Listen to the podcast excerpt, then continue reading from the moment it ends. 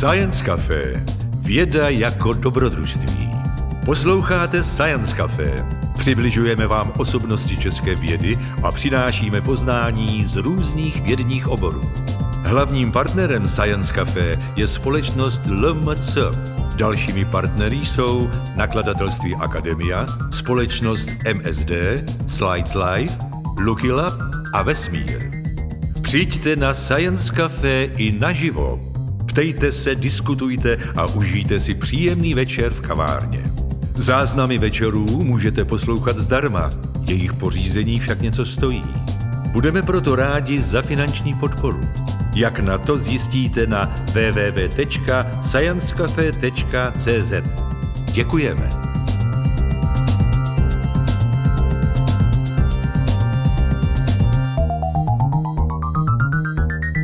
Ještě než se pustíme do tématu dnešní přednášky, tak mi dovolte poděkovat našim partnerům, bez kterých bychom zde dneska nebyli. A to jsou konkrétně společnosti MSD, LMC, nakladatelství Akademia, časopis Vesmír, portál Slides Live, který zprostředkovává dnešní livestream. Czech Spats in Science, organizace, která združuje české vědce se zahraniční zkušeností, mezi které taky patří oba naši dnešní hosté. A Hip for City, projekt Univerzity Karlovy, který je zaměřený na uší propojený akademické sféry města Prahy a také široké veřejnosti. A co se organizace dnešního večera týče, tak e, máme zde dva hosty, pana profesora Martina Fuska a paní doktorku Martinu Benešovou, kteří vám představí své přednášky. Obě dvě přednášky se budou týkat léků, budou se týkat toho, jakým způsobem se léky dostávají na trh, jakou cestu musí projít, než se dostanou z vědeckých laboratoří až e, k pacientům.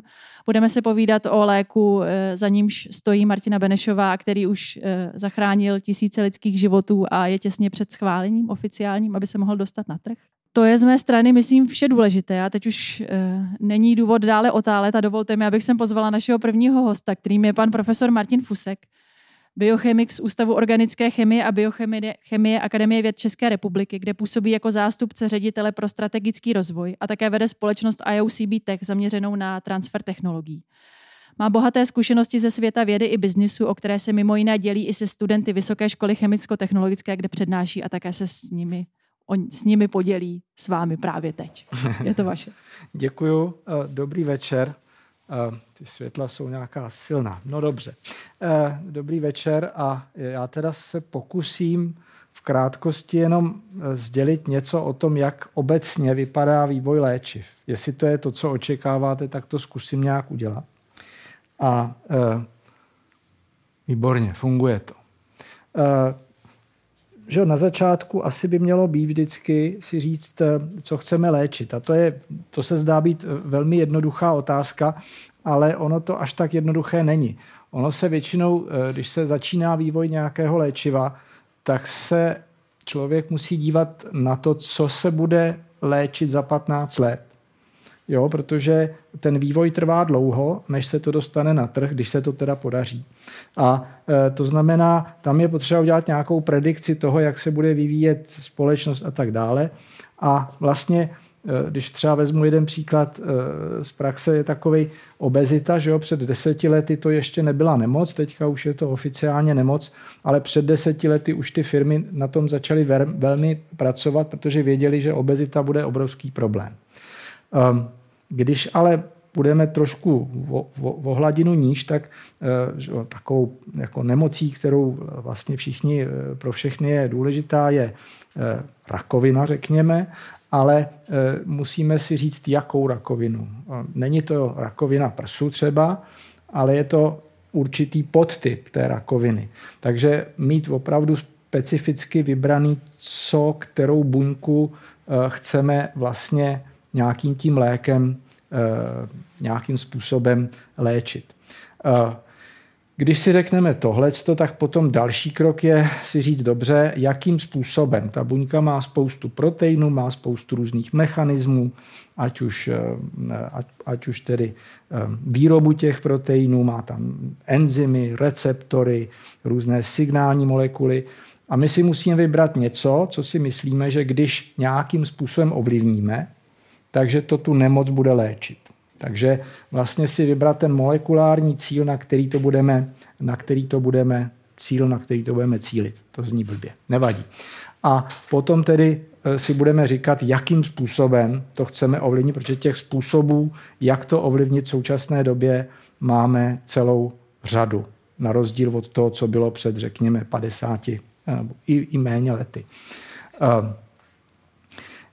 Teďka jenom trošku bych se zmínil o tom, že vlastně ten vývoj léčiv probíhá vlastně paralelně do určitého stupně teda. Eh, eh, především to objevování, řekněme, to, to rozklíčování, probíhá paralelně jednak v tom akademickém světě, na univerzitách, Max Planck Institut a dalších, eh, dalších akademických institucích v České akademii věd. A zároveň to probíhá samozřejmě ve farmaceutických firmách. A ty farmaceutické firmy jsou velmi fokusované, velmi pragmaticky si vyhodnotí nějaký cíl a vkládají do toho i tu otázku finanční, protože nakonec se jim to musí zaplatit, tomu se ještě dostanu. A řeknou si, tahle nemoc za 15 let bude skutečně něco, na čem se mi ty peníze, které do toho teďka musím vložit, vrátí nebo ne. Zatímco to akademické prostředí je v tomhle tom volnější, může si jako tak trošku hrát a, a může vlastně eh, hledat i, i, i třeba mm, některé, eh, některé nemoci, které nejsou tak, tak zajímavé na tom začátku, třeba ta zřídkavá onemocnění, teďka nedávno byl den zřídkavých onemocnění, to jsou ta onemocnění, u kterých je méně než pět pacientů na 10 tisíc obyvatel. A takže v tom akademickém prostředí to, to běží trošku jinak. Tam taky eh, občas hraje velkou roli náhoda, že třeba se objeví nějaká látka, která najednou se ukáže, že ovlivňuje nějak růst nějakých buněk třeba, a, eh, nebo způsobuje nějaký efekt v, řekněme, v těch buněčných kulturách. A pak se říká, no jo, to by, to by mohlo být zajímavý. Zatímco ten firemní svět takhle nefunguje. Ten si řekne, jasně definuju si cíl, protože chci ovlivnit tohleto onemocnění, jakým způsobem na to půjdu. Potom, když se to už dostane samozřejmě dál v těch vývojových fázích, tak pak už se to musí provádět e, v té, v té firmě. Na to prostě to akademické prostředí nemá. Samozřejmě existují výjimky, ale z pravidla, z pravidla to tak je, že eh, musí se to nějakým způsobem dostat do toho komerčního světa, který má už dostatek financí a dostatek i mechanismů, jak to protáhnout tím složitým, složitým procesem vývoje.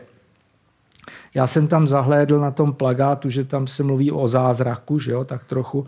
Tak on to malonko teda jako je to zázrak. Já jsem někde uváděl, že mně připadne, že uvíst léčivo, a teďka se bavím o nízkomolekulární malý molekule, která má nějakou aktivitu mít, je něco jako poslat toho Armstronga na měsíc. Ono to je opravdu eh, sakra složitý, eh, protože těch, těch faktorů, který tam musí hrát do sebe, je hrozně moc. Tak, eh, nebudu zdržovat, kdybych povídal moc dlouho, tak, tak mě kopněte, já to urychlím. Tak, já jsem si vybral tři příklady a spojil jsem je s Československem, schválně říkám Československo, eh, protože je to takové bližší nám, dobře. První příklad je pan profesor Jan Vilček, eh, který se narodil na Slovensku, vystudoval v Bratislavě v 60. letech a potom odešel tedy do Spojených států a a vlastně přešel na univerzitu v New Yorku a studoval vlastně procesy okolo zánětu, studoval cytokíny, což v té době bylo opravdu eh, velmi, eh, velmi složitá věda, protože eh, ty cytokíny se vyskytují v organismu v strašně nízkých koncentracích a tak dále. A pracoval na, jeden, na jednom cytokínu, který se jmenuje TNF, a aby ho mohl studovat, tak vytvořil protilátky proti němu, monoklonální. No a pak mu ale došlo, že vlastně tou, tou protilátkou by mohl zablokovat jeho funkci v organismu a to už byl jenom krok k tomu, aby se z toho stalo jedno z nejúspěšnějších léčiv eh, v oblasti eh, léčby eh, autoimunitních onemocnění zánětlivých, jako je reumatoidní artritida, jako je Kronova choroba a tak dále. Takže to je jeden příklad, který je teda nějakým způsobem svázán s tím československým prostředím. Mimochodem, pan, eh, pan profesor Vilček stále žije a je to jeden z největších donátorů, protože samozřejmě ty jeho patenty eh, jako vydělali velmi mnoho peněz a on je všechny vrací zpátky, daroval té univerzitě asi 100 milionů dolarů, založil několik nadací na podporu mladých lidí, mladých vědců, na podporu uh, hudebníků, umění obecně a tak dále. Je to úžasný člověk.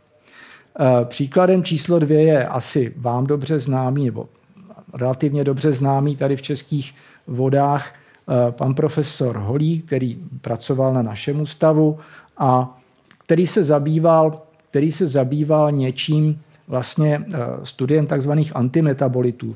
Látek, které by mohly nějakým způsobem ovlivnit růst rakovinných buněk, když to zjednoduším.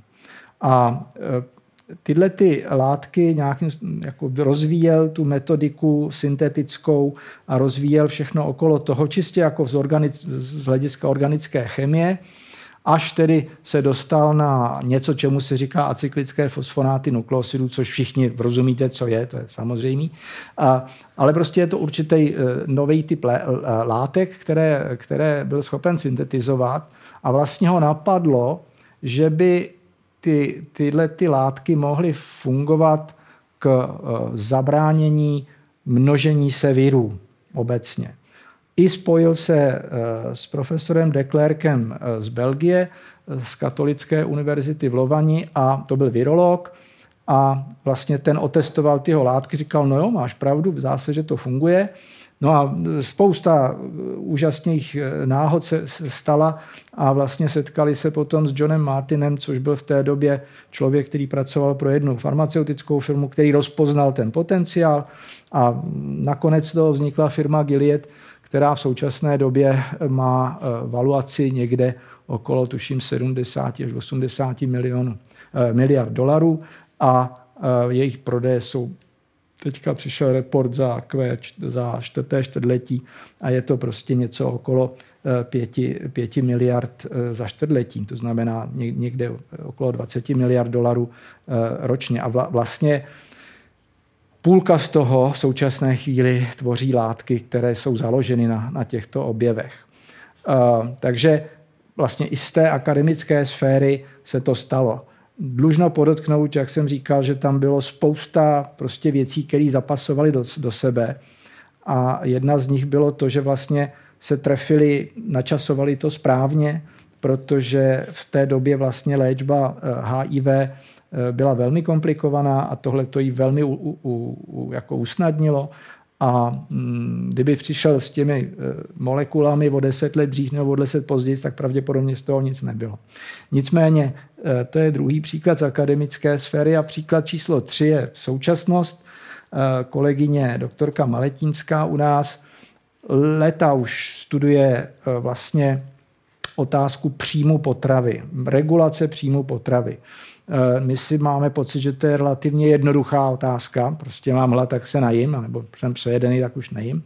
Ono je to jedna z těch, eh, z těch eh, procesů v lidském těle, které jsou asi jedny z nejvíc regulovaných. My to o tom netušíme, co tam všechno běhá v nás, jakým způsobem se to reguluje, ale vlastně jsou to, je to jeden ze dvou základních těch rudimentálních postupů, Eh, které v nás probíhají. A jedno je teda se najíst a druhé se množit. To jsou prostě od, to je, to je že z toho zvířecího světa prostě pořád jsme zvířátka. A eh, takže ona studuje vlastně spoustu různých aspektů tohohle z toho procesu. A v rámci těch studií také se zaměřila na něco, čemu se říká anorexigenní neuropeptidy.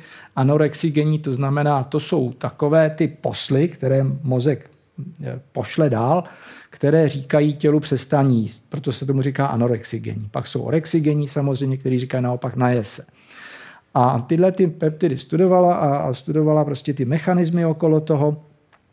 A pak přišla s nápadem, že by bylo možné nějakým způsobem modifikovat tak, protože u, těch, u toho studia se to dělá tak, že těm nebohým zvířátkům, těm myšičkám, nebo e, potkanům se to intrakranálně, to znamená, dělá si jim děura do hlavy a píchnete jim tam ten peptid a koukáte se, jestli jí nebo nejí. Já jsem mi vždycky říkal, no já bych taky teda ne, kdyby mě někdo dělal děuru do hlavy, ale dobře, e, věříme tomu, že to tak má být. A ona přišla na to, že by se to dalo podávat, že s tou injekcí si píchnete teda pod kůži, jako třeba inzulín. A e, v podstatě ta obrázek, který tam vidíte, tak asi pochopíte, co je, co je teda obézní a, a neobézní eh, potkan. Nicméně tohle je obrázek, s kterým přišla k nám do kanceláře transferu technologií někdy Eh, někdy v roce 2012 nebo tak nějak a říkala, že má látku, která dělá tohle. Myslím si, že každý chápe, že prostě když to zvíře dostávalo jenom rostok soli, takzvaný, eh, tak se nic nedělo, bylo stále obézní a když to obézní zvíře dostávalo tu její látku pod kůži, tak takhle schazovalo. Tak jsme říkali, asi třeba jo, tak jo, dobrý a začali se to nějak rozvíjet celý ten projekt a potom jsme podepsali teda licenční smlouvu se společností Novo Nordisk dánskou, která je vlastně jako jedním z těch hlavních hráčů v té oblasti právě obezity, eh, eh, diabetu a podobně. No a tam teďka probíhá další vývoj. My jsme s nima samozřejmě v neustálém spojení a jsme neustále napjatí, jak to dopadne, protože ono to není všechno až tak jednoduché, jak jsme si mysleli. Nicméně, eh, nicméně je, to, je to velice zajímavý projekt taky a uvidíme. Já jsem usnul nějak, ne? Ne, ne. Znalo jsem, že to tam zmizelo. Jo, takhle, dobrý. Uh, tak, co tam máme dále? Tak, teďka se vrátím teda do toho popisu, jak se to může dělat. Tak já teda říkám, že nejsem vidět. No dobře. Teda já jsem vidět a uh, že jo, tak jsme říkali, dobře, vybereme si nějaký cíl a, a budeme hledat nějakou látku, která by tento cíl ovlivnila. Uh, jo, nějakou prostě, budeme se teďka bavit o nízkomolekulárních eh, lécích typu aspirín, řekněme, nebo paralén, nebo tyhle ty léky. A vlastně tam je dlouhá cesta k tomu, aby jsme našli tu správnou látku, která bude jednak aktivní na tom našem enzymu nebo receptoru nebo eh, někde v té buňce, eh, nebo jontovém kanálu, řekněme, a zároveň bude mít všechny vlastnosti pro to, aby jsme si mohli vzít takhle ráno a strčit do pusy a ona bude fungovat v tom organismu. To není vůbec jednoduchá věc, eh, jak teda eh, vlastně mm, nadiz, slovo, navrhnout eh, strukturu té látky, aby to všechno splňovalo. Běžně se uvádí, že když už teda máme nějaké ponětí o tom, jak ta látka by měla vypadat, k tomu se nějak dochází, tak se syntetizují malé tisíce látek k tomu, než se dojde k té jedné, které, o který si myslíme, že by to mohlo být opravdu dobrý. Potom probíhá takzvaný preklinický vývoj, kdy se ty látky testují na mm, jejich bezpečnost, respektive toxicitu ve zvířatech. Většinou se používají dva druhy, hlodavec, nehlodavec, myš a, a nejčastěji pes kde vlastně se koukáme na to, jestli náhodou tam nejsou nějaké toxické efekty a e, měří se různé kinetické parametry a tak dále.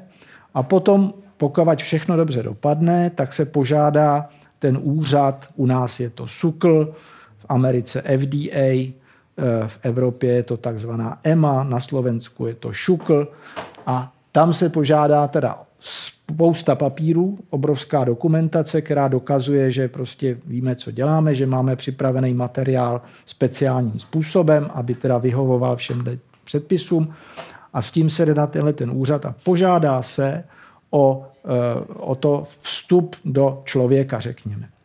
A ten, ten úřad to dva roky zkoumá a pak řekne OK, můžete jít a e, začne se teda takzvanou první klinickou fází, e, kdy se testuje ta látka na zdravých dobrovolnících. Tam se hledá většinou e, Primárně teda se kouká na to, jestli to neškodí nějak, jestli prostě to nemá nějaké vedlejší účinky, jestli ty lidé nemají třeba nějaké nucení na zvracení a takové, no, nezvýší teplotu, takovéhle věci. A zároveň se kouká, jak probíhá jak probíhá ta kinetika, to znamená, jestliže si vezmeme tu tabletku, tak za jak dlouho se objeví v krevním řečišti a jak dlouho tam vytrvá, eh, vydrží, to znamená, tam taky hledáme, jaké bude optimální dávkování. Pokud všechno dobře dopadne, zase se na to se píšou papíry, odnese se to na úřad a požádá se o další fázi, která je uh, už na nemocných pacientech. Prosím pěkně, jenom ono se to liší velice podle indikace. Jinak je to třeba u léčby rakoviny, tam je to jinak, tam se nejde do zdravých dobrovolníků a jinak to je třeba u vakcíny. Jo?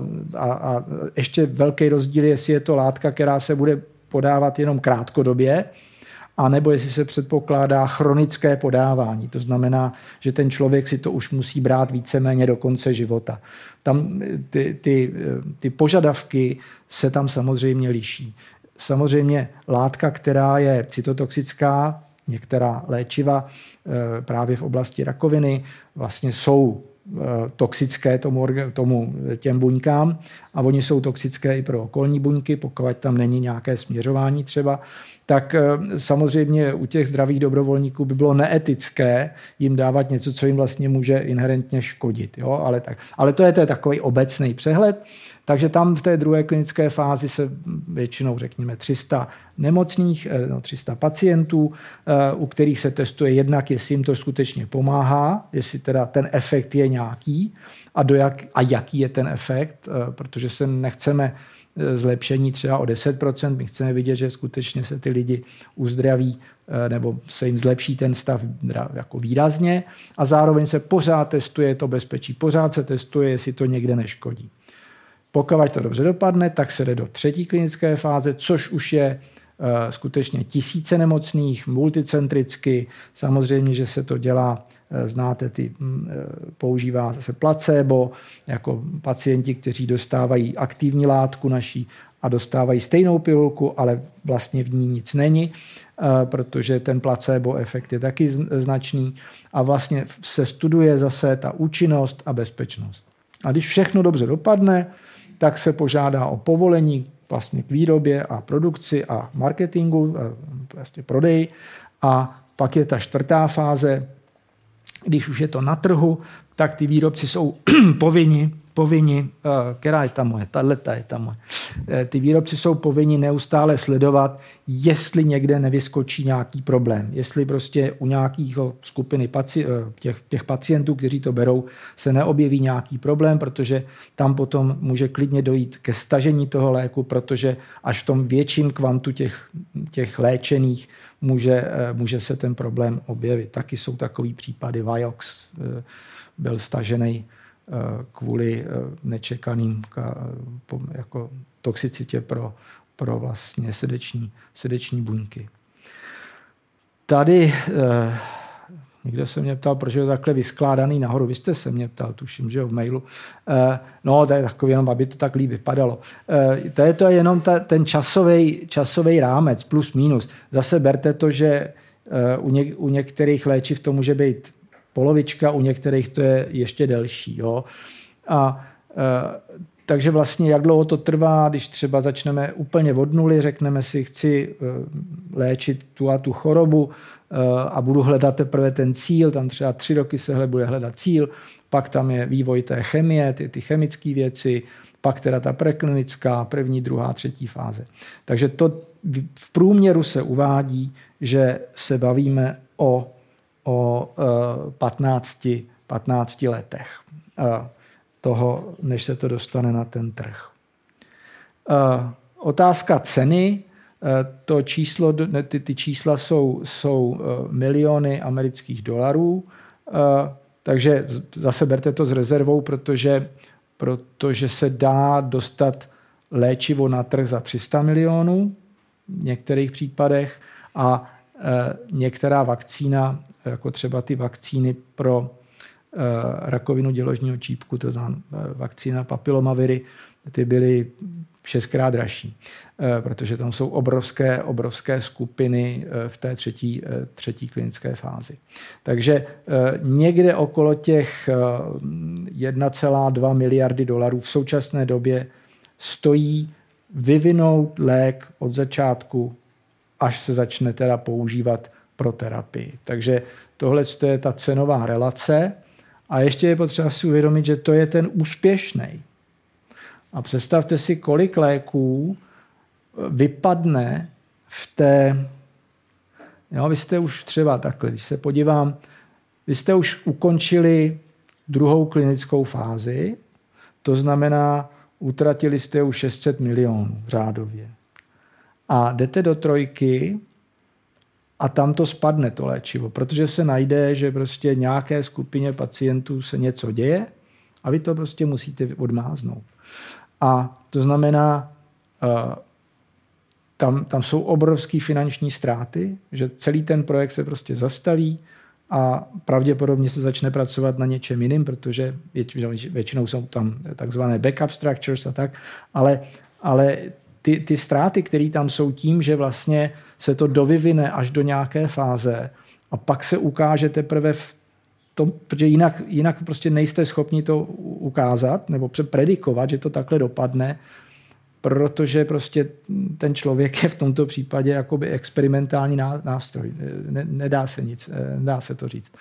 Takže tam jako jsou náklady na ten vývoj vlastně daleko vyšší, protože vy do toho musíte započítat i ty neúspěšné, neúspěšné vývoje, jo, kterých není málo.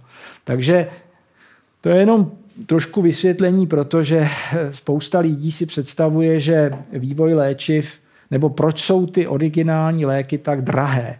Co je to za zlý kapitalisty, který prostě vodírají ty nebohý pacienty. Jo?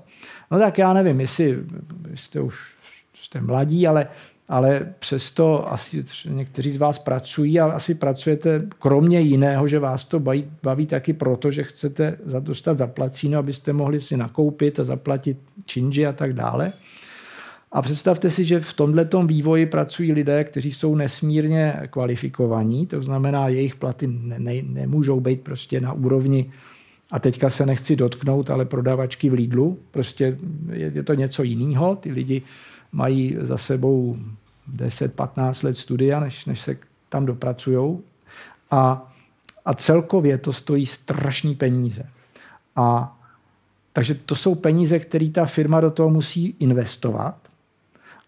A kdyby potom nevydělala ty peníze, no tak, ehm, tak jako za chviličku samozřejmě zastaví svoji činnost, akcionáři eh, od ní utečou, prodají to a, a zmizí ta firma a nebude existovat. To znamená, eh, jako v zásadě, aby se to vrátilo čistě odhadem, tak eh, normální klasické léčivo, pokud nevydělá v průběhu těch deseti let asi ty 4 miliardy, tak, eh, tak vlastně nemá šanci. To znamená, vrátím se na začátek, když se dělá, když se něco začíná, nějaký projekt, tak se kouká na to, kolik to může vydělat. Kouká se na to, jaká bude epidemiologie toho nemocnění, kolik budete mít nemocných v té době.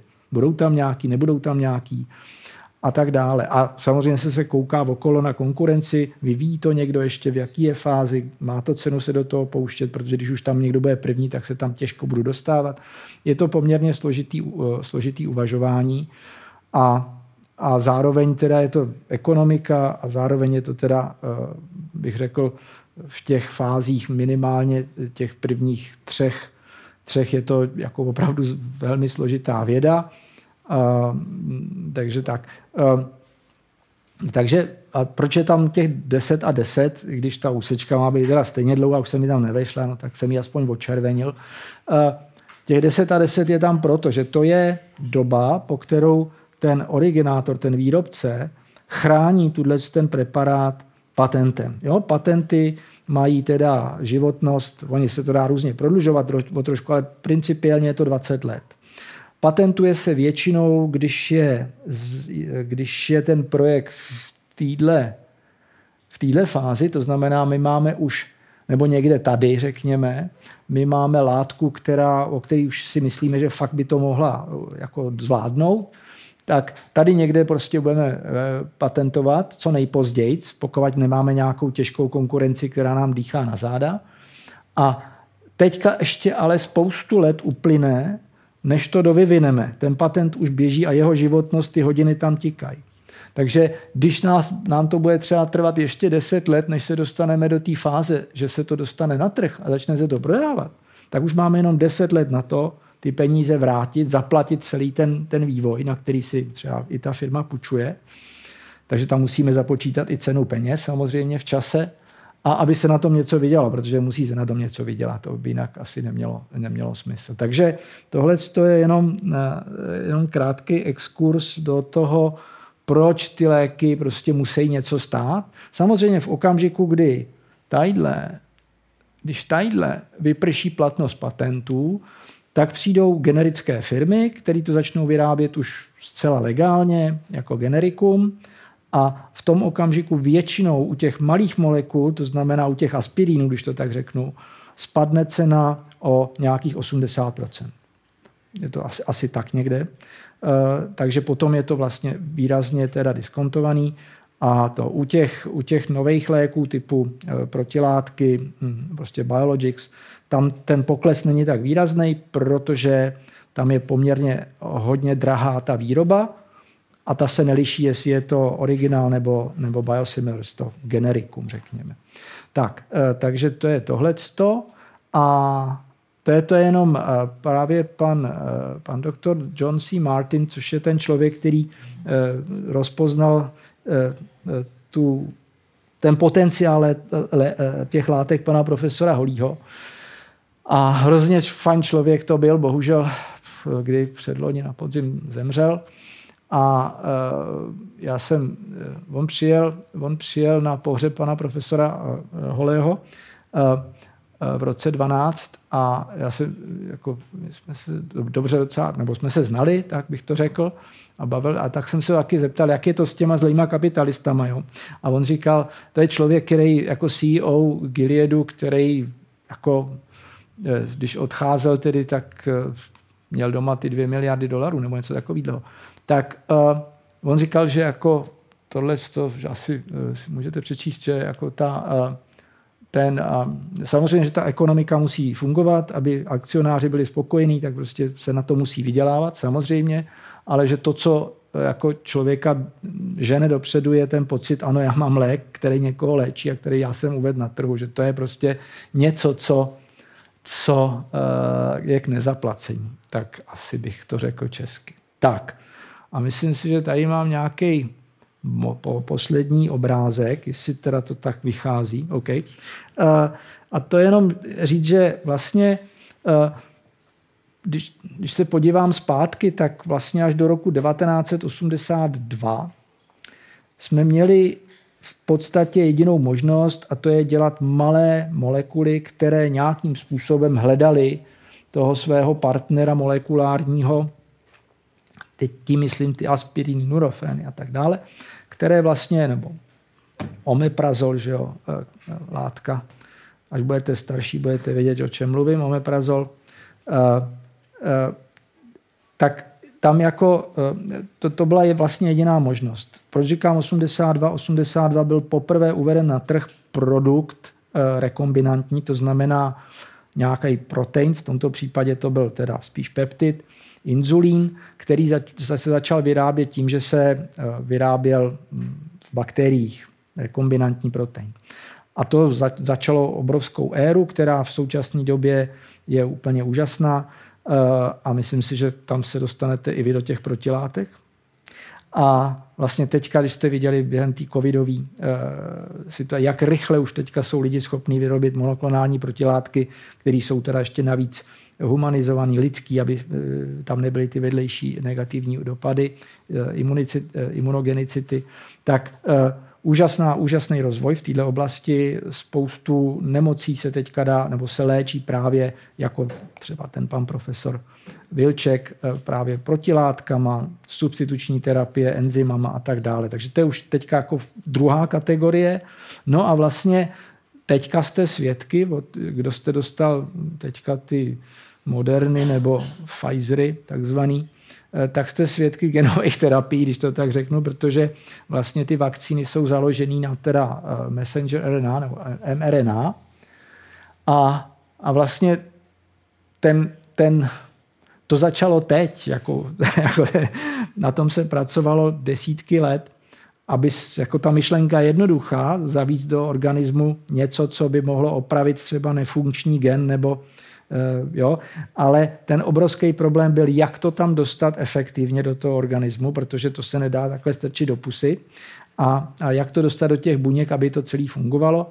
A průlom vlastně byl, že se nalezly ty takzvané lipidové nanočástice, lipid nanoparticles, který vlastně jsou tím dopravním vehikulem, který jste taky dostali s tou vakcínou.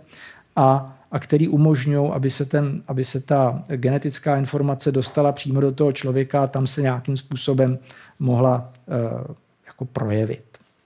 Takže uh, to je úžasný, protože jsme v době, kdy to teďka fakt jako to se dá očekávat neuvěřitelné věci v průběhu příštích let právě v oblasti uh, různých onemocnění, které jsou dané geneticky uh, nebo genetickou změnou a tak dále. Myslím si, že jako třeba cystická fibroza, myslím si, že prostě se najde způsob, jak to kauzativně léčit nakonec. Teďka zatím se to léčí jenom prostě, aby se odstraňovaly některé ty, ty vedlejší nepodařené věci, ale, ale teďka vlastně jsme, držíte prst na tepu doby v této. Takže vlastně se ty naše varianty, to, jak, jak k tomu přistoupit, dramaticky rozlišují, teda rozšiřují a, a já jsem velmi optimistický v tom, že Eh, se nakonec podaří léčit strašně moc, co teďka třeba ještě není tak dobře léčitelné. Takže to je ode mě všechno. Eh, děkuji vám za vaši pozornost. Rád potom budu odpovídat dotazy a eh, je mi to, já nejsem patetický, ale řekl bych sláva Ukrajině, prosím pěkně.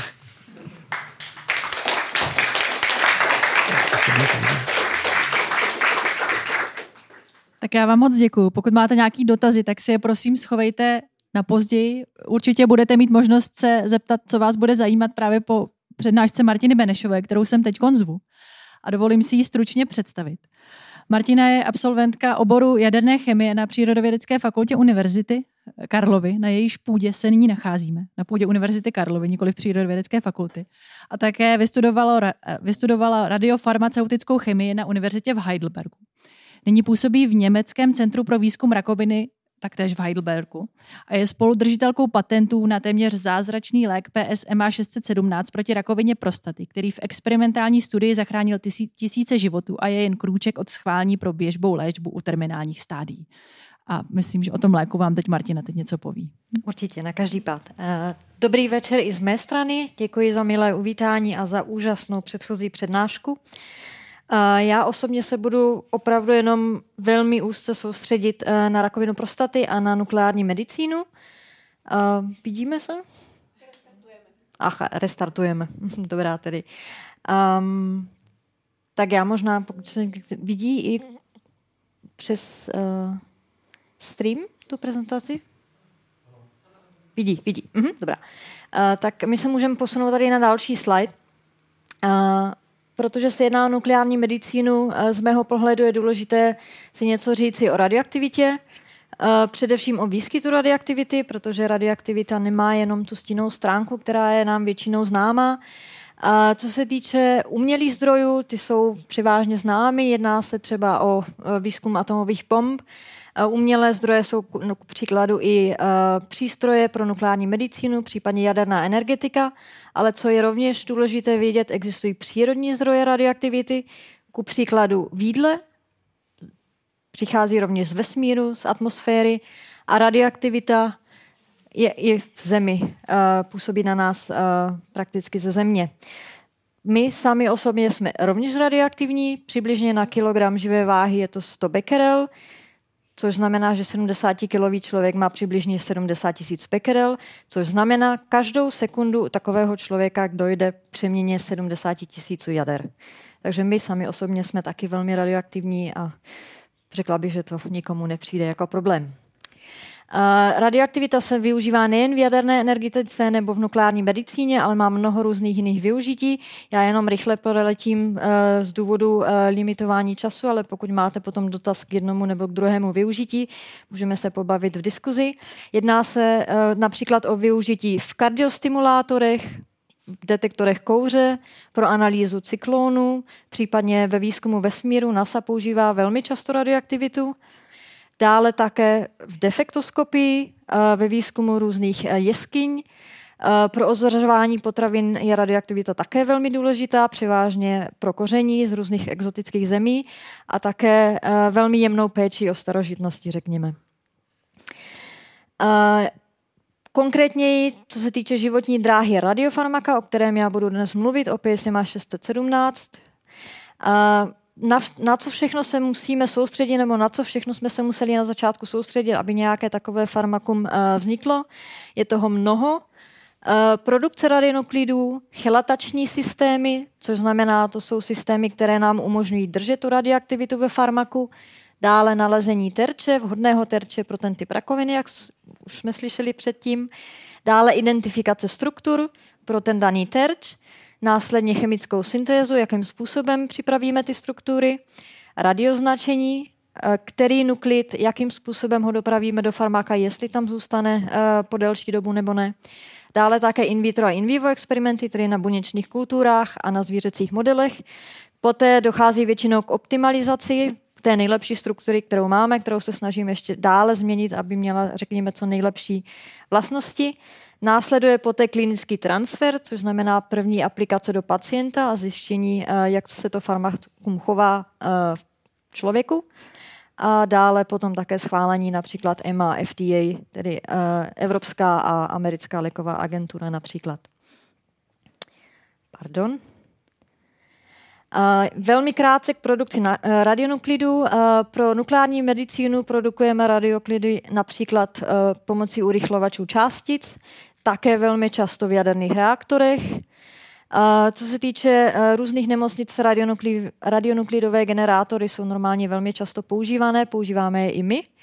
A existuje samozřejmě také spoustu jiných různých možností, jak připravit radionuklidy, které jsou, řekněme, exotické.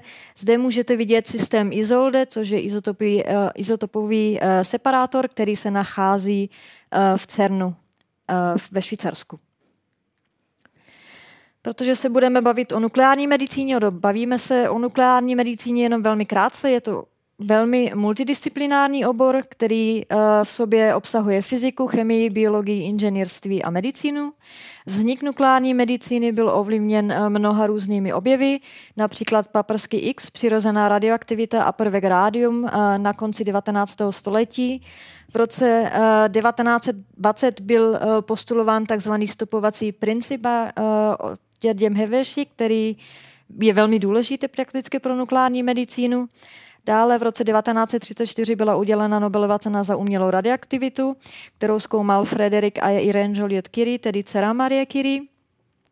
Další uh, důležitý uh, milník uh, bylo patentování cyklotronu, toho urychlovače částic v roce 1939. A konečně v 30. letech uh, byl fokus hodně zaměřený na užití jaderné fyziky v medicíně, převážně v Japonsku.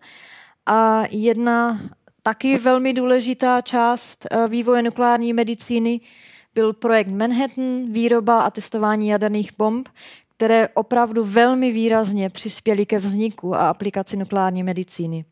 Konečně až v 70. letech se nukleární medicína prakticky oficiálně stala uznaným lékařským oborem. Je to tedy lékařský obor prakticky stále v plenkách. Protože se budeme bavit jenom o rakovině v mém případě, tak jenom velmi krátce řekněme pár zajímavostí. Rakovina je nejčastější genetické onemocnění z definice. V těle máme přibližně 60 orgánů, které rakovina může uh, nějakým způsobem uh, ovlivnit a existuje více než 200 různých forem rakoviny, které mohou vzniknout. Více než polovina případů rakoviny se dá se předejít, což je velmi důležité, buď prevencí, anebo samozřejmě životním stylem. Rakovinné buňky mají různé reprodukční výhody v porovnání se zdravými buňkami, mimo jiné stimulace růstu, mají lepší přísun živin, dokáží se chránit proti stárnutí a což je velice důležité, mají schopnost expanze do dalších částí v lidském těle. Výskyt rakoviny eh, je prakticky eh, znám v průběhu celého lidstva, což bylo například vidět eh, v příkladu egyptských mumí, které jsou přes 5000 let staré a byly nalezeny takzvané osteoscharkomy, tedy rakovina kostí u těchto mumí. Uh, nejstarší psaný zápis o rakovině je tzv. Edward Smith papyrus, který byl napsán v roce 1600 před naším letopočtem a popisoval rakovinu prsu. Rakovina prsu mimochodem uh, dala prakticky název celému onemocnění, protože rakovina prsu často vypadá jako, jako rak. Uh, nejčastější typy rakoviny jsou rakovina kůže, plic, střev, prsu u žen a prostaty u mužů. Jak již bylo zmíněno, eh, já se budu soustředit převážně na rakovinu prostaty eh, z důvodu především, že je to jedna z nejčastějších eh, typů onemocnění rakovinou a má relativně vysokou umrtnost. Prostata je taky velmi speciální orgán, převážně protože je relativně malý a je v blízkosti močového měchýře, což často nám způsobuje, řekněme, problémy. A rakovina prostaty je i známá tím, že má velmi často pomalý růst a metabolismus, čím se liší eh, v porovnání s jinými typy rakoviny. Počáteční stádie rakoviny uh, prostaty jsou většinou bez symptomů, anebo jsou ty symptomy velmi podobné s benigní hyperplázií prostaty. Pokud je onemocnění lokalizované, přežití dalších pět let je přibližně 99%. Co je důležité zmínit, bylo zjištěno, že přibližně 35% mužů ve věku 50 let už má počáteční příznaky od počáteční stádia rakoviny prostaty a toto číslo potom vzrůstá na přibližně 80% ve věku 70 let. Jak již bylo zmíněno, pokud je rakovina prostaty lokalizovaná, není to žádná velká tragédie, prakticky se nic neděje. Na druhou stranu, pokud vznikne agresivní forma, například metastázy v kostech, Přežití dalších pět let výrazně klesá pod 30% Pokud se objeví metastáze v játrech, eh, přežití je přibližně 10 týdnů. Jak můžete vidět na obrázcích eh, vpravo, i známé osobnosti se nevyhnuli rakovině prostaty. Například výborný hudebník Frank Zappa zemřel ve věku 52 let na rakovinu prostaty. Stejně tak frontman eh, skupiny Motorhead Lemmy Kilmister. Dále také herec Dennis Hopper, návrhář eh, Karl Lagerfeld a rakovina se prostaty se očividně ani nevyhne agentu 007 James Bond. Roger Moore taky zemřel na následky rakoviny prostaty. Což je velice důležité, já to velmi ráda říkám všude možně je, že i u žen je rakovina prostaty relevantní. Ženy mají takzvaného skeného žlázy, které jsou velmi podobné morfologicky uh, mužské prostatě. Tyto ženy mohou rovněž uh, dostat rakovinu uh, těchto žláz a tento typ rakoviny se pak prakticky chová úplně stejně jako rakovina prostaty u mužů. Uh, co se týče uh, našeho záměru, uh, my jsme se už soustředili na známý terč, na známý antigen, takzvaný prostatický specifický membránový antigen, který se vyskytuje v malé množství v mozku, ve slezině, ve slinných žlázách, v tenkém střevě a v ledvinách ve vyšším množství pak v prostatě a co je velice důležité, ve velmi, velmi často ve velmi vysoké koncentraci na povrchu rakoviny prostaty. Tento antigen PSMA je znám i tím, že velmi často koreluje množství toho PSMA s pokročilým stádiem nemoci. Což znamená, že rakovina prostaty prakticky využívá PSMA pro svůj vlastní rozvoj a rozlet a my využíváme přesně tady tuhle strategii rakoviny prostaty proti rakovině prostaty. To PSMA je tady vhodný biomarker a terč, terč specificky pro rakovinu prostaty. Specificky mám v uvozovkách, protože se v posledních letech zjišťuje, že je PSMA prakticky zřejmě relevantní i pro další jiné typy rakoviny.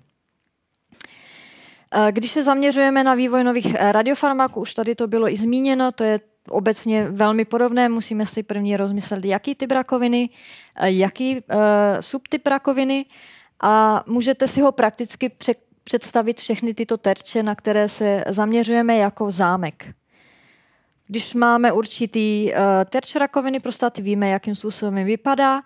Další fáze je představit si, jakým způsobem by měl vypadat ten klíč, tedy to farmakum, které přesně pasuje do onoho zámku, onoho specifického terče. Když máme na tuto strukturu, potom máme různé eh, stavební bloky, které se dávají dohromady. Eh, pomocí chemické syntézy. Většinou se jedná o různé aminokyseliny v našem případě. Dále navazujeme různé chelatační systémy, jak už jsem zmínila, to jsou systémy, které drží radionuklidy, podle toho, jaký radionuklid nás zajímá, diagnostický, terapeutický. Poté testujeme uh, dohromady různé radionuklidy, jestli to farmakum prakticky ten daný radionuklid přijímá nebo ne. A jak jsem již zmínila, zajímá nás buď diagnostický nebo terapeutický radionuklid. V našem případě a v případě PSMA můžeme dělat obojí, protože toto radiofarmako může jak zobrazovat nebo provádět diagnostiku, tak rovněž léčit. Funguje to jenom s tím rozdílem, že musíme použít radionuklid, který je vhodný na diagnostiku, anebo radionuklid, který je vhodný na terapii. Co se týče radiodiagnostiky, Zaznačíme naše radiofarmakum PSMA 617. Radiofarmakum eh, je intravenázně aplikováno do těla a prakticky toto záření, to diagnostické, proletí z těla ven.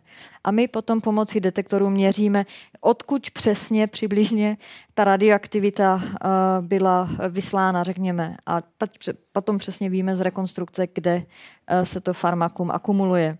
Co se týče terapie, potom vyměníme jenom za jiný radionuklid použijeme stejné farmakum, opět uh, se uh, vpraví farmakum intravenózně, tam ale už ta radioaktivita prakticky těla ven, má mnohem větší sílu a ničí buňky v oblasti, kde právě to radiofarmakum se nachází.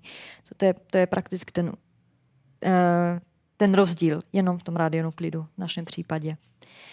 Eh, jak již bylo i zmíněno, jakmile eh, jsou zajímaví kandidáti, co se týče farmaka, testují se poté eh, in vitro, v našem případě na rakoviných, ale třeba i na zdravých buňkách. Co se týče nukleární medicíny, velmi důležitá je například radiolytická stabilita nebo instabilita. Pro nás je vždycky důležité hlavně, aby farmakum zůstalo intaktní, stabilní, když se k němu přidá radioaktivita. Velmi často to není ten případ. Dále testujeme, jakým způsobem se váže na terč. Internalizace znamená, jestli farmakum jde i do buňky a v buňce i zůstane po delší dobu. A také dále cytotoxicita, která tady byla již zmíněna pro nás, je důležité pro diagnostiku, aby ta cytotoxicita byla co nejmenší, pro terapii samozřejmě naopak co největší a hlavně tedy především pro rakovinné buňky. Um, dále jdeme na uh, in vivo experimenty, v našem případě převážně uh, myši, kterým aplikujeme uh, na oblast ramínek do jednoho, do druhého nebo do obou zároveň. Uh, v našem případě tedy rakovinu prostaty. Potom se tato myš aplikuje poprvé nebo na začátku s diagnostickou verzí farmaka a sledujeme prakticky, jestli vidíme akumulaci radiofarmaka v tumoru, který jsme myši implantovali a také je důležité, ve kterých jiných orgánech, například játra, ledviny, se to farmakum rovněž akumuluje. Eh, pokud diagnostika vypadá dobře, eh, jde se dál na takzvanou eh, biodistribuci, kde se kvantitativně určuje množství radioaktivity, které se prakticky akumuluje v tumoru nebo v orgánech a také jak dlouho tam zůstává. A dalším uh, krokem je terapie, což prakticky znamená, že se snažíme vyléčit rakovinu, kterou jsme té myši dali zase pryč. Uh, tady je konkrétní případ, takhle vypadá naše myška. Na obou stranách zde uh, má rakovinu. Na jedné straně je rakovina prostaty s PSMA, na druhé straně je rovněž rakovina prostaty, ale geneticky modifikována bez PSMA, jakožto, řekněme, negativní kontrola. A tady můžete vidět jak vypadá PSMA 617 myši, prakticky máme velmi vysoký uptake množství toho radiofarmaka v tumoru a tady zbývá prakticky už jenom velmi málo v močovém měchýři, protože se radiofarmakum vylučuje skrze ledviny do močového měchýře. Tady jsou konkrétní výsledky e, s PSMA 617. Vazebná afinita, musíte mi věřit, je relativně vysoká. Máme vysokou internalizaci, což znamená, že farmakum jde z velké části do buňky a zůstává v ní, což je důležité na, pro nás, a nebo nejdůležitější prakticky, vidíte, že máme uptake PSMA převážně jenom v ledvinách a v tumoru. Ledviny jsou na začátku velmi vysoké, ale za velmi krátkou dobu eh, se ledviny čistí a radiofarmakum nezůstává v ledvinách. Naopak uptake v tumoru zůstává vysoký i po delší dobu a nevylučuje se z těla. Tady s těmito výsledky uh, bylo PSMA 617 patentováno, tedy někde uh, v půlce těch uh, preklinických studií.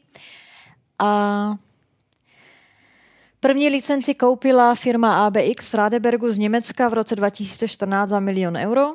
Dále byla licence přeprodána americké firmě Endosite ze Spojených států v roce 2017 za 160 milionů euro a poslední vlastník licence momentálně je firma Novartis eh, ze Švýcarska, která ji v roce 2018 koupila za 2,1 miliardy dolarů. Eh, pokud máme takové úspěšné a velmi zajímavé farmakum eh, v preklinické fázi, potom přichází onen klinický transfer, který jsem zmínila. V našem případě velmi často je první diagnostika, protože diagnostika celkově není tak nebezpečná jako terapeutický uh, uh, experiment. Uh, vypadá to většinou tak, že máme pacienta, kde je podezření na rakovinu prostaty. Pacient dostane toto diagnostické, diagnostické farmakum, které v případě zobrazování nazýváme radiotracer a poté vidíme, nebo nevidíme, ale v našem případě jsme viděli, byla potvrzená primární rakovina prostaty, rovněž nově identifikované metastáze a co se rovněž kontroluje, jak vypadá fyziologická akumulace, tedy které orgány akumulují farmakum také, jestli je to podobné jako v té myšce nebo ne. Což uh, můžeme s takovýmto diagnostickým farmakem dělat, je tedy zobrazovat rakovinu a rovněž rov, provádět takzvanou stratifikaci, což znamená, že nám farmakum řekne i, jak pokročilá je ta rakovina prostaty. Jsou tam metastáze, nejsou, kolik jich je a podobně.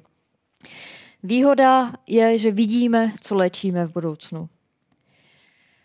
Tady můžete vidět eh, konkrétní případ. Eh, první dva pacienty s PSMA 617 eh, s gáliem 68, což je diagnostický radionuklid. A jednu hodinu po aplikaci radiofarmaka bylo u prvního pacienta vidět, že má ložisko metastáz eh, v oblasti ramene a další ložisko metastáz v oblasti páteře, které byly takto uh, zobrazeny uh, s velmi vysokým kontrastem. Jak vidíte, tady jsou ledviny, a to jsou slinné žlázy, což je specialita u PSMA, protože se radiofarmakum akumuluje i ve slinných žlázách. Druhý pacient měl velké množství metastáz eh, v takzvané měkké tkání, což nám i ukázalo, že radiofarmakum není schopné zobrazovat pouze kostní metastáze, což většinou bývá ten případ, ale také metastáze v měkkých tkáních a v orgánech.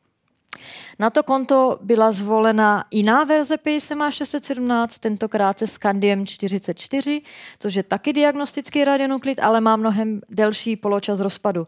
Což znamená, bylo možné provést i sken druhý den po aplikaci radiofarmaka, což bylo důležité vidět, že prakticky po 19 hodinách je uptake PSMA 617 jenom v metastázích rakoviny prostaty a nikde jinde. I ledviny už prakticky tady nejsou vidět, což byl velmi důležitý objev nebo indikace k tomu, že uh, dochází k velmi rychlému vyloučení prostřednictvím ledvin.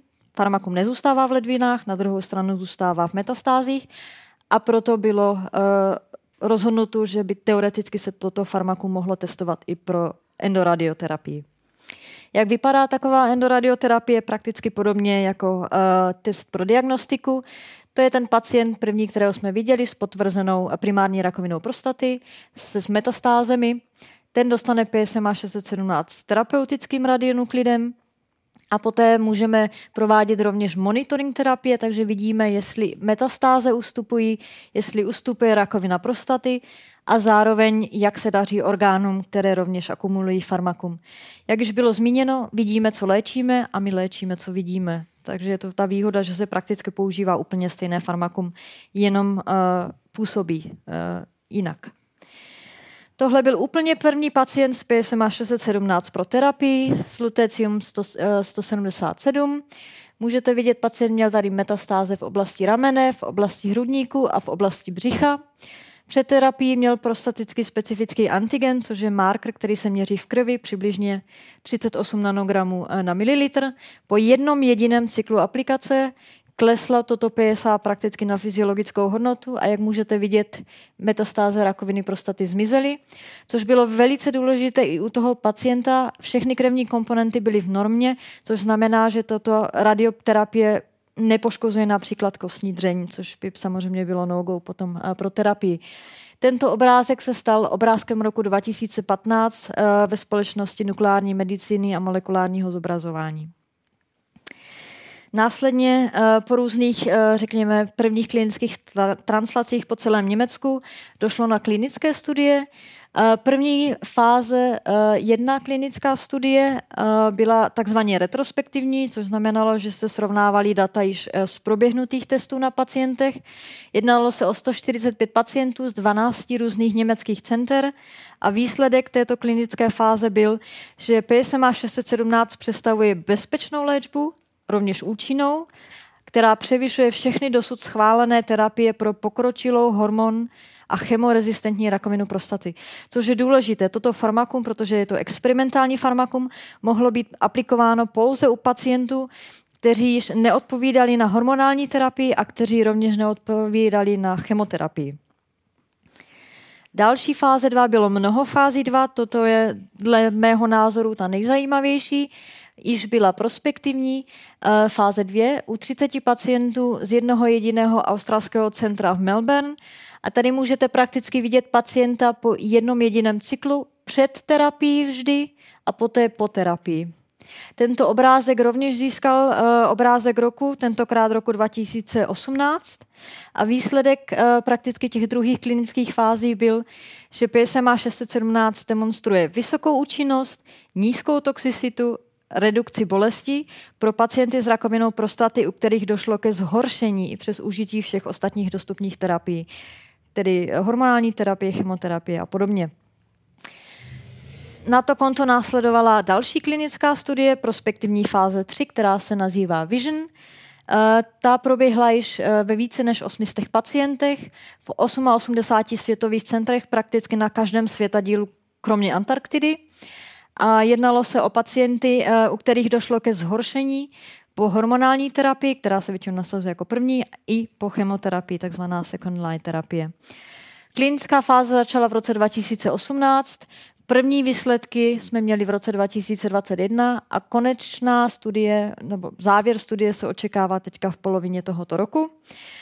Mezitím po prvních výsledcích samozřejmě vyšlo mnoho různých článků od specialistů. Tady například Johannes Černin, který vede nukleární medicínu na UCLA v Los Angeles, se nechal slyšet, že PSMA 617 a ta fáze Vision prakticky představuje jeden uh, z nejúspěšnějších příběhů v, v celé historii nukleární medicíny. A výsledek uh, této třetí klinické fáze byl, že PSMA 617 snižuje risk progrese nemoci a úmrtí u pacientů s pokročilou hormon- a chemorezistentní rakovinou prostaty až o 60% Konečně na to konto uh, Novartis, jakožto vlastník licence, uh, se rozhodl, že požádají o schválení uh, americkou lékovou agenturu. Americká léková agentura přijala všechny dokumenty a mezi tím, než době, než dojde ke schválení, Eh, což bylo v červnu roku 2021, dostala takzvané označení terapie z 617 jako průlomová terapie, což znamená, že je to velmi eh, zajímavá nová terapie. A později, ještě v září eh, v roce 2001, dostala další označení, že se má posoudit prioritně. To se většinou dává u terapií, které můžou opravdu uh, přinést uh, velký benefit v porovnání již s uznanými terapiemi což je pro nás velký, velmi důležité momentálně. Schvále, schválení FDA by mělo přijít tento měsíc a schválení od Evropské lékové agentury doufáme v říjnu roku 2022, takže taky relativně brzy. Na to konto díky výsledkům u pacientů, kteří prakticky již nereagovali na žádnou jinou terapii uh, a kteří museli prakticky projít celou tou terapii a chemoterapii a podobně, byly uh, zavedeny dvě další nové fáze 3, První z nich se jmenuje PSMA 4, která je u 450 pacientů, momentálně než ve více než 50 centrech po celém světě. A ta je u pacientů, u kterých došlo ke zhoršení onemocnění po hormonální terapii, ale kteří zatím nepodstoupili chemoterapii. Což znamená, tato třetí fáze 3 bude testovat, jestli by nebylo vhodnější nasadit uh, endoradioterapii před chemoterapií, jestli je nutné nasadit chemoterapii, respektive která z těchto terapií je lepší. Uh, druhá prospektivní fáze 3 se jmenuje PSMA Edition. Jak vidíte, ta už je u více než tisíce pacientů, momentálně rovněž uh, ve více než uh, 50 centrech. A tato prospektivní fáze 3 bude zkoumat pacienty, které zatím neměly ani chemoterapii, ale rovněž hormonální terapii. Protože se může být, že u některých typů pacientů nebo u určité skupiny pacientů by tato endoradioterapie mohla být první uh, aplikovanou systémovou terapii uh, celkově. Trošku nám to tu skáče. A na závěr bych vám chtěla ukázat jen pár uh, příkladů z praxe, jak taková terapie s PSMA 617 vypadá. Takže já si postoupím. Na levé straně vidíte pacienta před terapií, který měl uh, prostatický specifický antigen přes 1000 nanogramů na mililitr. Tento pacient dostal dva cykly a jak můžete vidět, tato obrovská masa uh, u krku, všechny metastáze z oblasti hrudníku a i obrovské množství metastází, které byly prakticky v břichu, zmizely po aplikaci terapie. A jak vidíte, i PSA prakticky kleslo pod měřitelnou hodnotu. Na druhou stranu všechno není samozřejmě zalité sluncem. Uh, naše terapie uh, prakticky s tímto radionuklidem s aktíniem 225, což je takzvaná alfa bomba, má i negativní účinky, což znamená, což je xerostomie, zničení sliny žláz, protože jste viděli, že se uh, farmakum akumuluje i v této oblasti a to většinou ovlivňuje, řekněme, množství um, slin v puse, takže pacienti potom trpí uh, suchem v ústech, což je velmi nepříjemné. Další pacient, uh, ten měl před terapií PSA přibližně 800 nanogramů na mililitr. Tady vidíte, že vidíte celou kostru. Ono to není tím, že by tento pacient měl metastáze úplně všude, ale tento pacient měl velmi mnoho cyklů chemoterapie a ta chemoterapie zničila jeho kostní dřeň. Takže prakticky se farmakum dostalo do uh, celé oblasti uh, kostí. Na druhou stranu tento pacient prakticky vyzkoušel úplně všechno a souhlasil s tím, že by terapii měl dostat i tak. Jak můžete vidět, kompletní remise. Po aplikaci PSMA 617 opět PSA kleslo pod eh, měřitelnou hladinu, opět xerostomie jakožto negativní účinek. Na druhou stranu kostní dřeň se stačila nějakým způsobem zaklimatizovat a začala znovu fungovat. Další pacient před terapií 500 eh, nanogramů na mililitr, 10 cyklů jednoho typu chemoterapie, 11 cyklů druhého typu chemoterapie, rovněž radioterapie, nic nefungovalo, proto byl tento pacient vhodný opět na testování s PSMA 617 a s tou alfa bombou. A tady jsme. A tady můžete vidět, pokud to budete moci vidět uh, brzy, uh, že pacient něco nemá a ten pacient nemá jednu ledvinu bylo i vidět, že právě u toho pacienta, ledviny jsou samozřejmě důležité, protože pomocí ledvin se vylučuje PSMA 617 eh, z těla. A i v případě, že je přítomná pouze jedna jediná ledvina, um, prakticky nedošlo k žádnému většímu problému a pacient uh, je stále naživu. Konečně uh, tohle byl pacient, který měl jedno z nejvyšších PSA, které jsme kdy viděli, téměř 3000 a tento pacient podstoupil neuvěřitelných 50 cyklů chemoterapie. Chemoterapie vůbec nepomohla, došlo naopak k velkému rozsevu metastází. Pacient byl velmi rezistentní, proto byl opět dobrým kandidátem na terapii s PSMA 617. Jak můžete vidět, opět kompletní remise, PSA taky velmi nízké, xerostomie jakož, jako vždy. Tímto uh, doufám, že se mi povedlo vám nějakým způsobem ukázat i, že i v dnešní době, samozřejmě v dnešní nelehké době, že radioaktivita může být výborný sluha, ale na druhou stranu opravdu zlý pán. Tak snad i ta dobrá, světlá, zářící stránka radioaktivity uh, vám teď bude i nějakým svý, svým způsobem vlastní. A tímto bych vám chtěla poděkovat za pozornost. Těším se na případné otázky a diskuzi.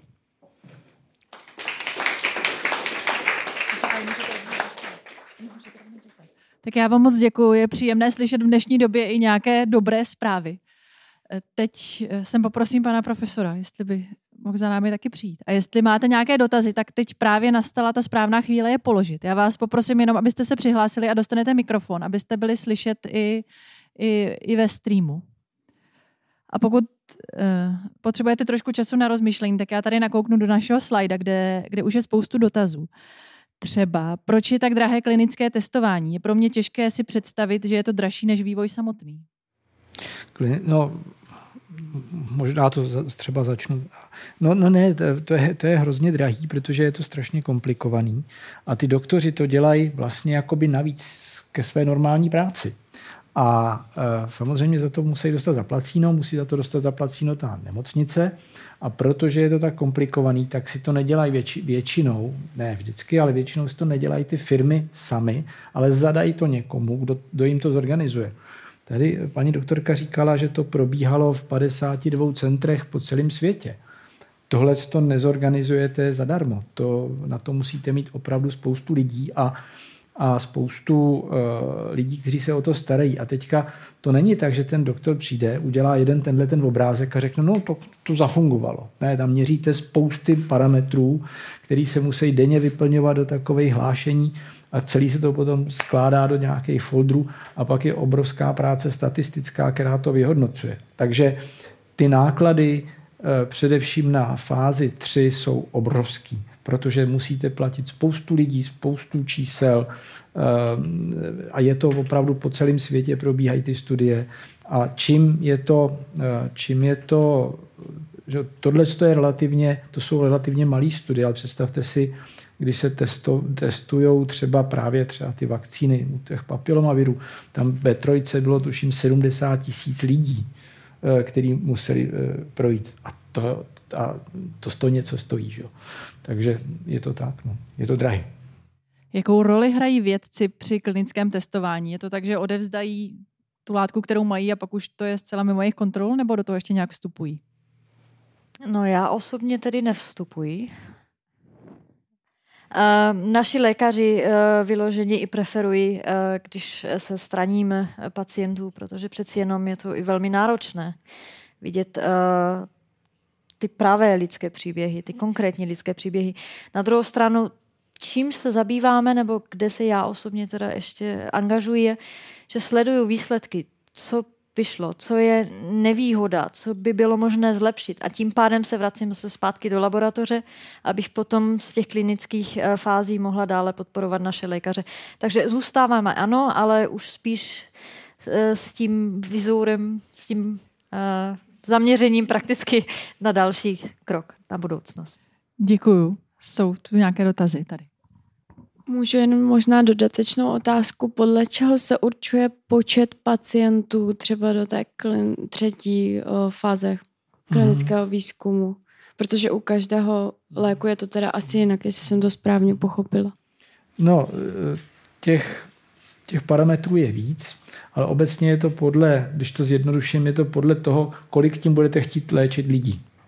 To znamená, čím, když řeknu nový lék na bolest, pravděpodobně pravděpodobně bude brát spousta lidí po celém světě, když to bude prodávaný takhle e, bez receptu, když to řeknu.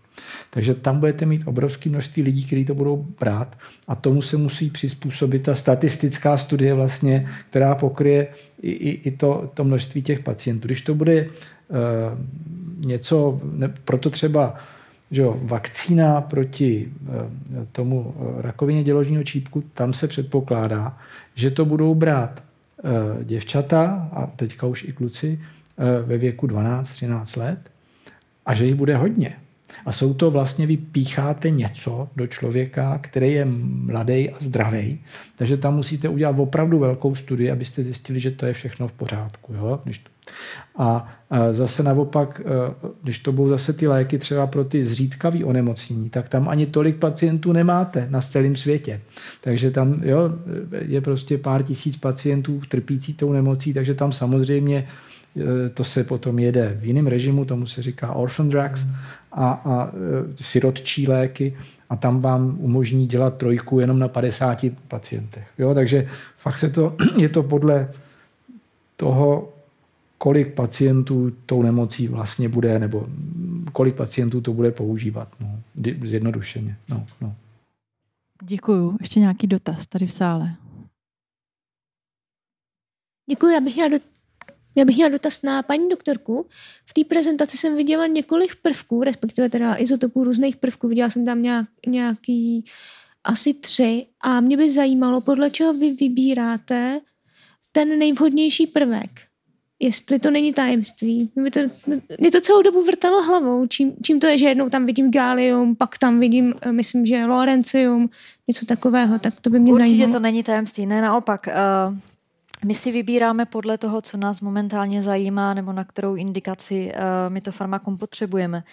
Uh, je tam spoustu různých jiných faktorů, jako dostupnost, cena, poločas rozpadu je velmi důležitý.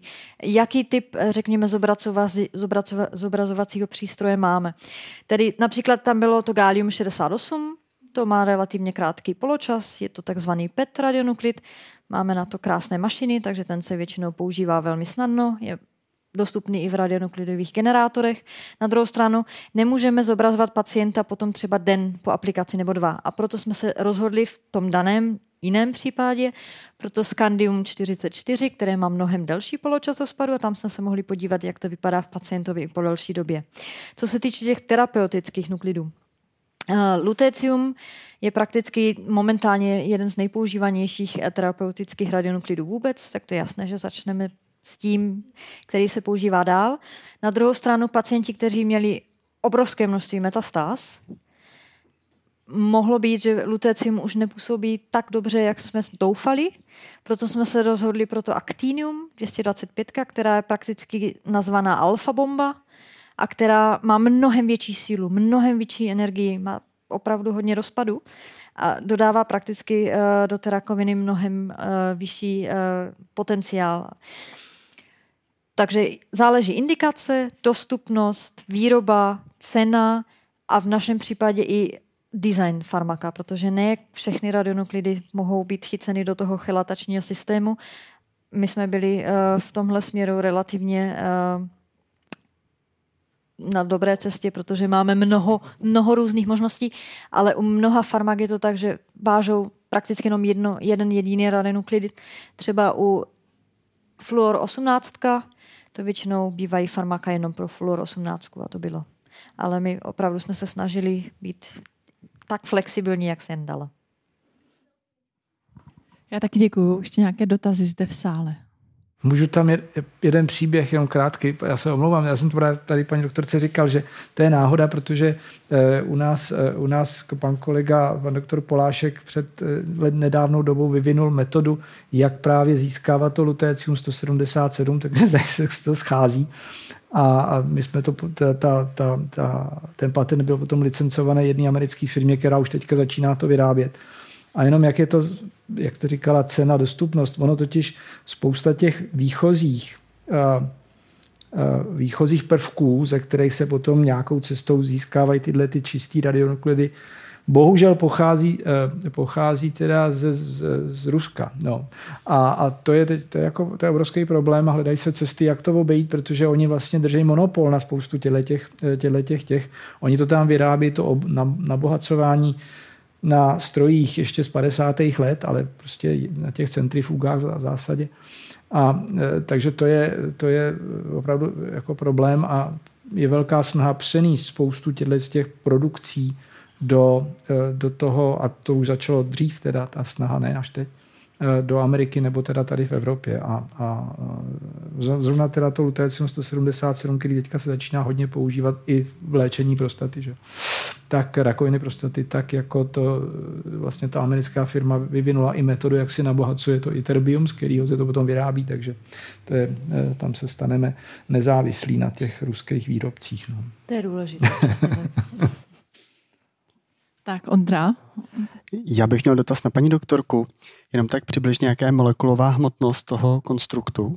1042,17 gram na mol. Ok, takže to je spíš menší. Eh, takzvaná velká malá molekula. Děkuji. Pak je tady jeden dotaz, nebo jeden z mnoha dotazů na slajdu. Jaké jsou největší překážky pro to, aby byla radioterapie používána šířeji pro více typů rakovin? Překážka pro více typů rakoviny? No, pokud se najde vhodný terč a vhodný ligand, tak bych řekla, že tam není až takový problém. Na druhou stranu, co já vidím jako problém, je infrastruktura, která musí být vyloženě opravdu uh, dobrá a není úplně snadné mít uh, nukleární medicínu uh, někde v blízkosti. Terapie je taky jako vyloženě hodně v plenkách, protože tam neexistuje mnoho různých um, příkladů, kdy se endoradioterapie vyloženě používá. Externí radioterapie je něco jiného, ale vyloženě endoradioterapie, která se vpravuje intravenózně do těla, je už poněkud složitější i co se týče dostupnosti přesně těch radionuklidů a podobně. Uh, jeden jediný typ, uh, který podobně jako PSMA uh, funguje, je takzvaný somatostatin receptor, který je pro neuroendokrinní tumory a zatím nemáme v hledáčku žádný jiný typ farmaka nebo typ uh, rakoviny, který by se pomocí endoradioterapie mohl dále léčit. Takže řekla bych, že to omezení rozhodně není, ale jsme momentálně omezení stále ve vývoji a v infrastruktuře. No, ještě, ještě druhá cesta je že jo, použít teda proti, protilátky specifický. Samozřejmě, jo.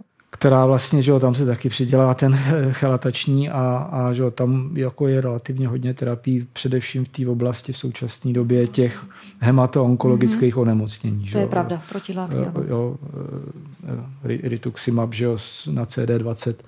No, takže jako to je druhý přístup, že, který se teď taky hodně rozvíjí.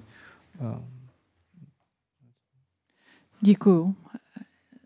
Tamhle vzadu vidím dotaz.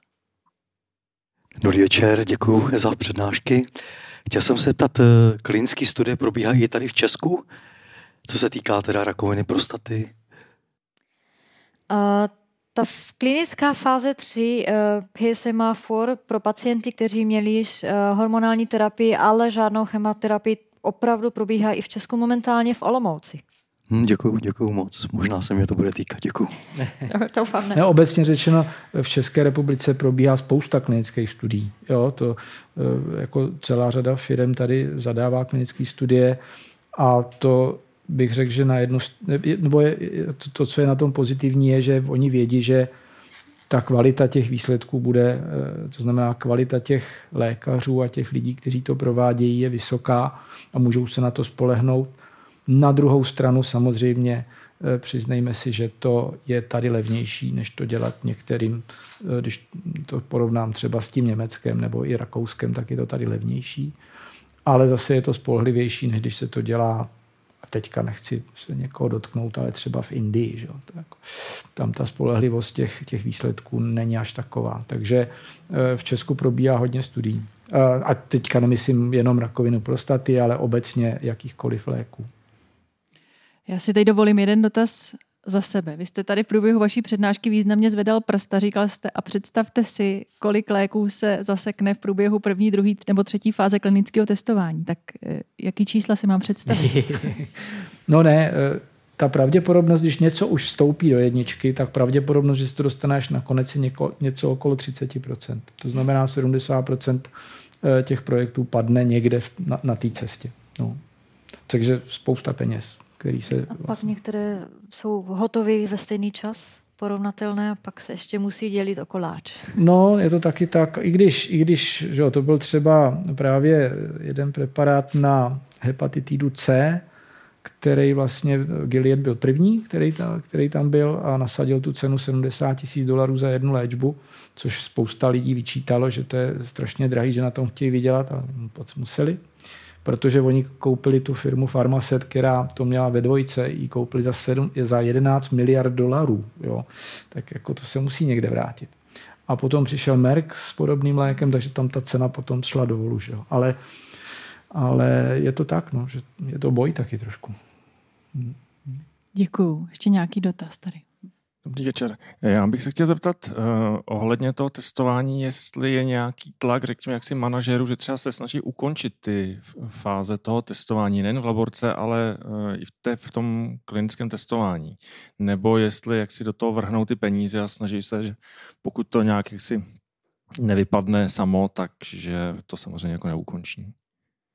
No, ne, to, to, to, to, to jako tohle to není, ne, jako ano, dřív, řekněme v 60. letech byly případy, kdy se vlastně jakoby zamlčovaly ty, ne, ty negativní výsledky a zveličovaly se tohle, ale v současné době je to tak přísný systém, který vlastně, a proto je to taky tak drahý, protože to musí být všechno jakoby dělaný se zavřenýma očima, když to řeknu, že ta, ta firma do toho nemůže vstupovat. Ta prostě nemůže vstupovat do toho, co vyjde tomu lékaři. Jo, v tom.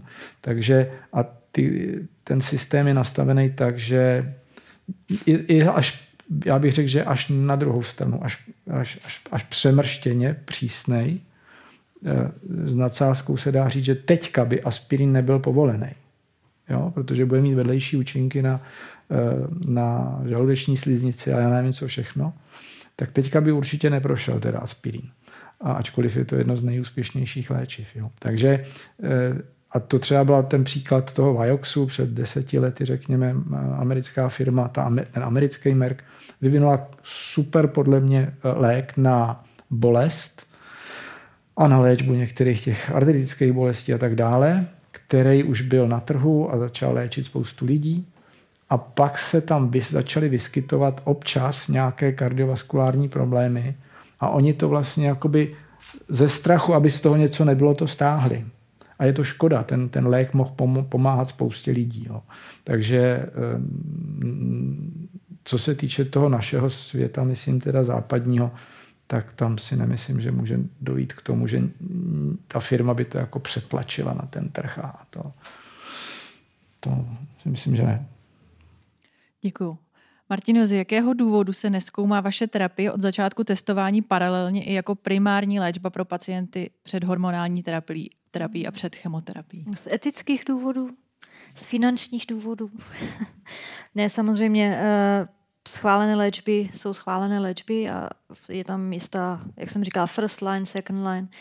Podává se to v určitých uh, odstupech a s určitými pravidly, ale jak již bylo řečeno, z etických důvodů na každý padne.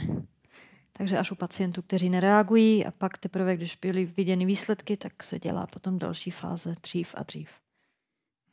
Děkuju. Ještě nějaké dotazy tady v sále, tamhle. Jo, děkuju. Děkuju. Já tady přečtu svůj dotaz ze slajdu, jestli to... No nic, no tak já to řeknu jinak.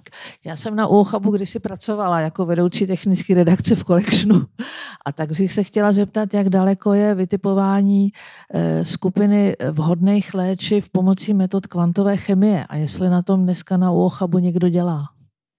Kdybyste mohl předtím ještě říct, co to je kvantová chemie. To taky nevím, ale... Eh, ne, tak samozřejmě ano. Eh, pan, pan profesor Hobza, nejcitovanější český, český chemik, eh, na tom pracuje. A eh, teďka, abych, řek, abych neřekl něco, co nesmím říct, ale je to tak, že ano, je, je tam teďka program, který se věnuje opravdu využití takzvané kvantové mechaniky v té oblasti a predikce. A to, to se používá na to, hm, jak bych to vysvětlil, cíl, eh, vy jste tomu říkala, eh, když má, terč, máte terč a na to hledáte teda vhodný klíč. A teďka těch klíčů samozřejmě ty zoubky můžou mít různě natočený a e, vlastně to se dá dělat dvěma způsobama. Buď to děláte v laborce chemicky, že si to testujete jeden za druhým, anebo se to děláte teda paralelně a, a z toho vám vypadne prostě, co je lepší, co je horší a tak, takhle postupujete. A v současné době se rozvíjí metodiky, jak to dělat in silico, to znamená v počítači. Nasimulovat to, aby vám to spadlo. Ono je to trošku složitější, protože ten velký systém, ten protein, ten, ten terč, spočítat opravdu rigorózně, energeticky, je prakticky nemožný v současné době. Ano, dá se to nějakým způsobem namodelovat, ale to. Na druhou stranu, když se to trošku jako zjednoduší a vezme se jenom ta malá obálka okolo toho, okolo toho hm, zámku, řekněme, tak se to dá in silico udělat. A eh, kolegové právě od pana profesora Hobzy vyvinuli metodiku, která kombinuje různé přístupy, eh, matemat, nebo tyhle ty in silico počítačový, řekněme, který nakonec dávají výsledky, které jsou velice dobrý na různých systémech. Eh, především teda se jedná o enzymy. Eh, myslím si, že nedělali žádný třeba receptor nebo tak, ale u enzymů. A tenhle ten, ten kód, když tak řeknu tu skórovací funkci, eh, ten kód počítačový, Eh, jsme licencovali jedné velké firmě, americký, nesmíme říkat, která to je. A ty teďka koupili, jako vždycky je to na rok, tak teďka koupili třetí rok, jako se jim to líbí teda, že jim to pomáhá v tom designu. Není to jediný program, těch programů je víc, eh, jakoby, eh, ale jako zdá se, že mají dobrý výsledky. Teďka ale Oni to počítají opravdu jako tu fyziku nebo e, ty energie. Že? A, a teďka se rozvíjí hodně, ale jiný přístup, který je vysloveně jako mm, No, jsou to ty neuronové sítě, uh, artificial to jsou intelligence. ty metody kombinatorní chemie. Tady je totiž ještě jeden dotaz od nějaké paní Lucie. Jak moc se při vývoji léčiv využívají metody kombinatorní chemie? To je něco jiného zase, uh, ale já jsem chtěl říct jenom, že vlastně teďka se hodně rozvíjí ta, ta artificial intelligence, strojový učení a tyhle ty věci, které vlastně pracují s nějakýma velkýma setama dat a sami se na to mučí a navrhují. Takže tohle je jiný přístup. Kombinatorika je něco jiného. tam jde o to, že jste schopní syntetizovat v jednom hrnci, když to tak řeknu, relativně náhodně spoustu látek, jako paralelně, a pak nějakým způsobem jste schopný eh, říct, která z těch látek je lepší. Na to se používá. Tahle je to syntetický postup, který se, myslím, že ta móda byla veliká tak před těma deseti lety, teďka to trošku jako upadá. Eh, v peptidové chemii samozřejmě se to dělá velice dobře, protože ten růst toho peptidu se dá dělat. A u těch obecných látek se spíš používají teda velký knihovny látek. Teďka ten přístup je takový, že prostě vezmete 200 tisíc látek, otestujete v nějakým, eh, tomu se říká high throughput screening, z toho vám vy pod nauhity uděláte další knihovnu 50 tisíc látek, která už je víc zaměřená na tu, na, na tu eh, typologii chemickou. Znovu a takhle se, to, takhle se to jede, než teda dojdete k bodu, kdy si řeknete, ta je ta látka by mohla být fakt dobrá, pojďme ji začít opracovávat, aby byla taky rozpustná, aby přežila pasáž přes játra, aby eh, se nevázala eh, moc na plazmové proteiny, aby ji člověk příliš rychle nevyčůral a všechny ty, ty věci. A, a, ale, ale takhle se to většinou dělá teďka. Děkuju. Ještě nějaké dotazy tady v sále. Tak můžu poprosit mikrofon tam vzadu si podat.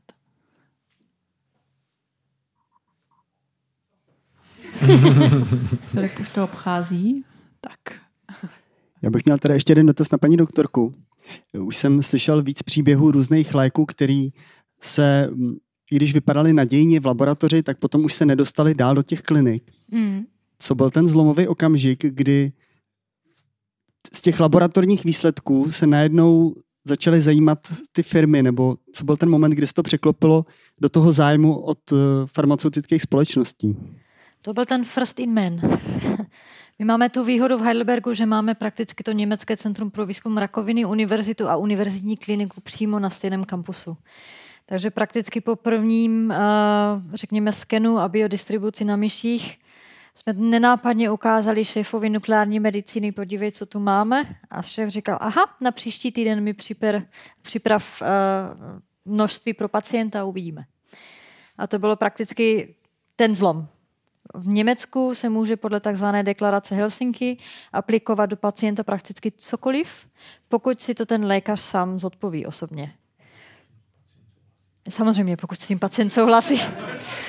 A tak to, to samozřejmě. no, takže to byl prakticky ten zlom, první pacient. To byl samozřejmě... A mimochodem potom. to je průšvih u nás. U to nás. je strašný průšvih. Tohle to se u nás udělat nedá prakticky, i když je to nesmysl, že doktor, dřív to tak bylo, že doktor se dohodnul s tím lékárníkem, helej se tak, já bych zkusil tohle a, a mohl léčit. A ta u nás prostě opravdu je obrovský problém, a teďka doufám, že mě někdo neposlouchá na SUKLu, ale e, náš SUKL, je, ten státní, je, je hrozně rigidní v tomhle tom a, a znemožňuje spoustu jako experimentální léčby, která by mohla být. A to je obrovská výhoda právě třeba takovýchhle pracovišť. To je pravda, i spousta prakticky pacientů z České republiky, ze Slovenska, z Polska jezdí do Heidelbergu, protože tam mají možnost opravdu tu terapii dostat, i když by to bylo možné samozřejmě i v, ve vlastních zemích. Děkuju. Potom, když tak osobně si povyprávám ještě. Tak já děkuju. Uh, Ondra hezky zakončil tady tu dotazovou část slovy potom, když tak osobně, protože náš čas se už bohužel naplnil ale pokud jste tady s náma v sále, pokud máte ještě chvíli času, tak si můžete v předsálí nabídnout občerstvení, u kterého si můžete popovídat ještě s našimi hosty, kteří věřím, že mají ještě trochu času na to, aby tady s námi zůstali. Já bych jim chtěla úplně na samý závěr poděkovat. Děkuji Martino, děkuji pane profesore. Děkuji vám, že jste přišli, že jste se na nás dívali na YouTube a těším se na viděnou na nějakém dalším Science Café. Mějte se hezky, hezký večer, nashledanou. My také děkujeme.